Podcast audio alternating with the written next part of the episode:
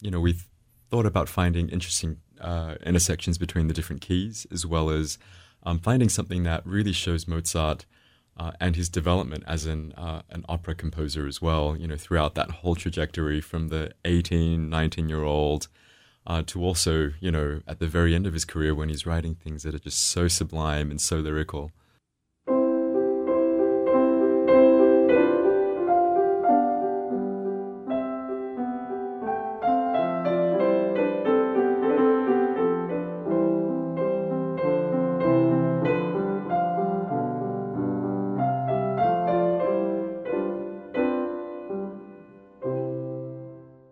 I heard you talk in another interview about um, how Mozart really grabbed you as a kid. And that's not like a really common thing sometimes with uh, younger people, you know, young musicians, kids who, who are serious about music and learning music to really grab onto Mozart and, and, and to uh, have that spark with Mozart. In fact, sometimes kids think he's kind It's of boring. boring.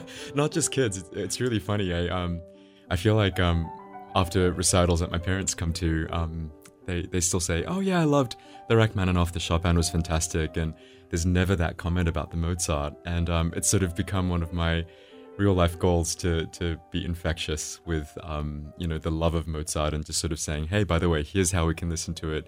Here's how it could be different." And it's not just sort of notes on the page. And I, I think there is this kind of um, uh, mistranslation of what it's like to um, play exactly in the bars with the bar lines as written, so to speak, and actually read between the lines in that music and find all the life and all the character and all the joy, the sadness, um, and all of the gesture in that music. It's really spectacular and uh, deep music. and all the voices. I've heard you talk about that too, about hearing and playing the voices of Mozart.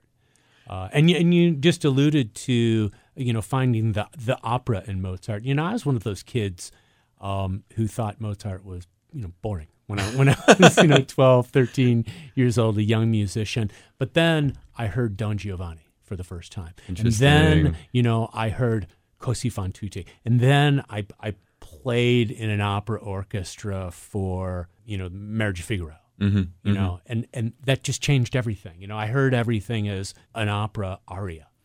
I was just going to say, um, you know, if you're not into Mozart, all you have to do is listen to Don Giovanni, and then it's the gateway into like never leaving Mozart ever again.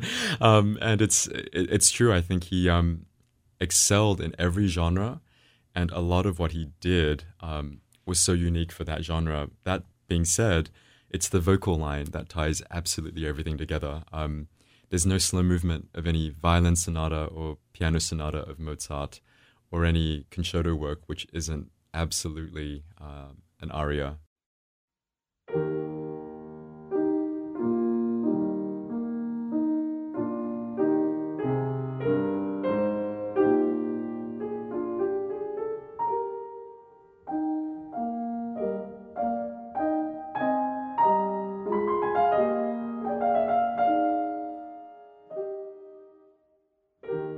what do you listen to when you know you're studying mozart when you're working on say a complete recording of sonatas or when uh, you're preparing for a concerto what what kind of things do you do maybe Mm. uh, you know listening or uh, preparing or you know what do you pull out of the music to really roll around you know uh, beyond the score one really has to understand the, the instrument it was written for.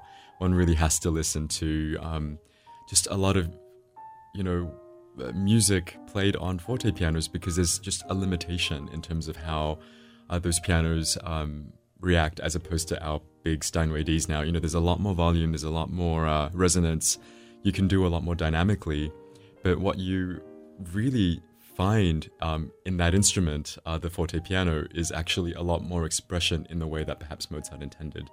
Um, but there is a limitation there with the fortes and pianos, and that actually makes you rethink what those markings mean, no matter how good the edition. It could be an Urtext edition, but um, uh, and you see the the forte and the piano, and of course your you know your teacher in conservatory will say this is exactly what you must do a forte, this is exactly what you must do a piano, but we forget so much of it is gestural and. Um, you know, I I think it might make sense to explain what I mean by gestural, and I think um, it's it's really just um, seeing a group of notes and uh, basically translating that into how I would speak a phrase or how I might, you know, uh, communicate with you and the inflection of my tone uh, and these small, you know, sentences and phrases that I'm making now um, have absolute parallels with with the music that's being written.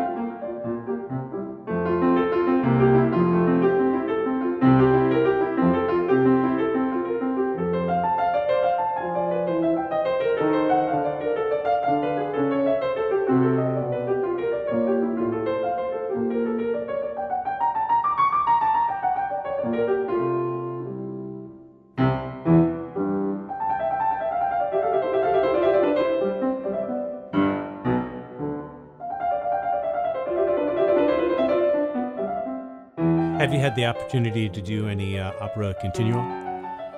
Opera continuo, I have to say, I'm trying to work back and, and think if I've done any of that. I've done a lot of um, continuo for, um, you know, arias, which are actually from opera, but I've not sat in a, in a pit and done that. But I've definitely been on stage with Baroque orchestras playing uh, chamber organ and harpsichord with, with singers and um, also instrumental uh, soloists. Um, so this is something that that's uh, you know, I think it, it, frames how you, you see then all of this music on the modern instrument